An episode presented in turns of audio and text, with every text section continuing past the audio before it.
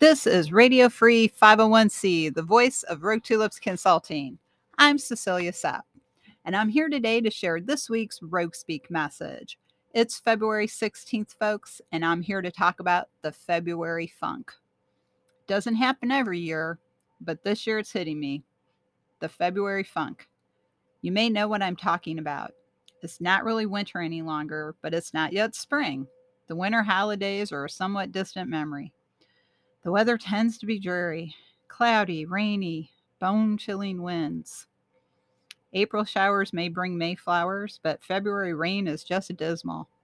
The only thing February rain brings is a sense of doom. A gray pall seems to hang over life, and there are times it feels like it will not get better anytime soon. Lots of little things go awry, and these pile up on top of the big things that go off the rails. When we look at our work experience, our home life, and then add in the crush of current events, can feel like the weight of the world is on us. Will there ever be a light at the end of the tunnel? And are we even in a tunnel? What if we're stuck in a cave that has collapsed around us and there's no way out? Yes, things sometimes don't go the way we want. Sometimes many things at once don't go the way we want. That can be overwhelming, cause stress, and send us into a full blown case of the blahs.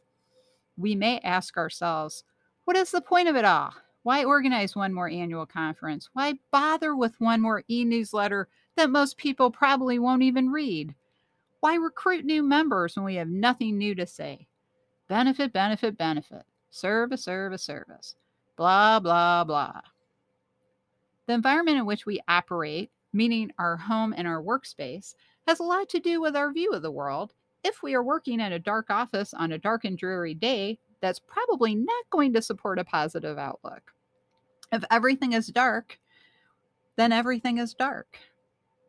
One thing to consider is that February is a short month. Thank goodness. Soon it will be spring, and we'll be excited by the early spring blooms and the beautiful green color of the new leaves. The sky will be bluer, the grass will be greener, and there will be a sense of possibility in the fresh air. While that may not be helpful when dealing with a funk today, knowing that there will be light tomorrow can go a long way to getting us to the weekend. Regarding the what's the point of it all question when it comes to working in nonprofit management, well, something we do is not new to us, it is always new to someone else. Like the natural world, our work has cycles, sometimes built around conferences and sometimes built around projects or other programs. To everything, there is a season, whether it's planning the conference or finding the light around the February funk. What we do matters, even if the funky February frog, fog can cloud our view at times. What we do matters, even if the funky February fog can cloud our view at times. This is Cecilia Sepp, and this has been Radio Free 501c.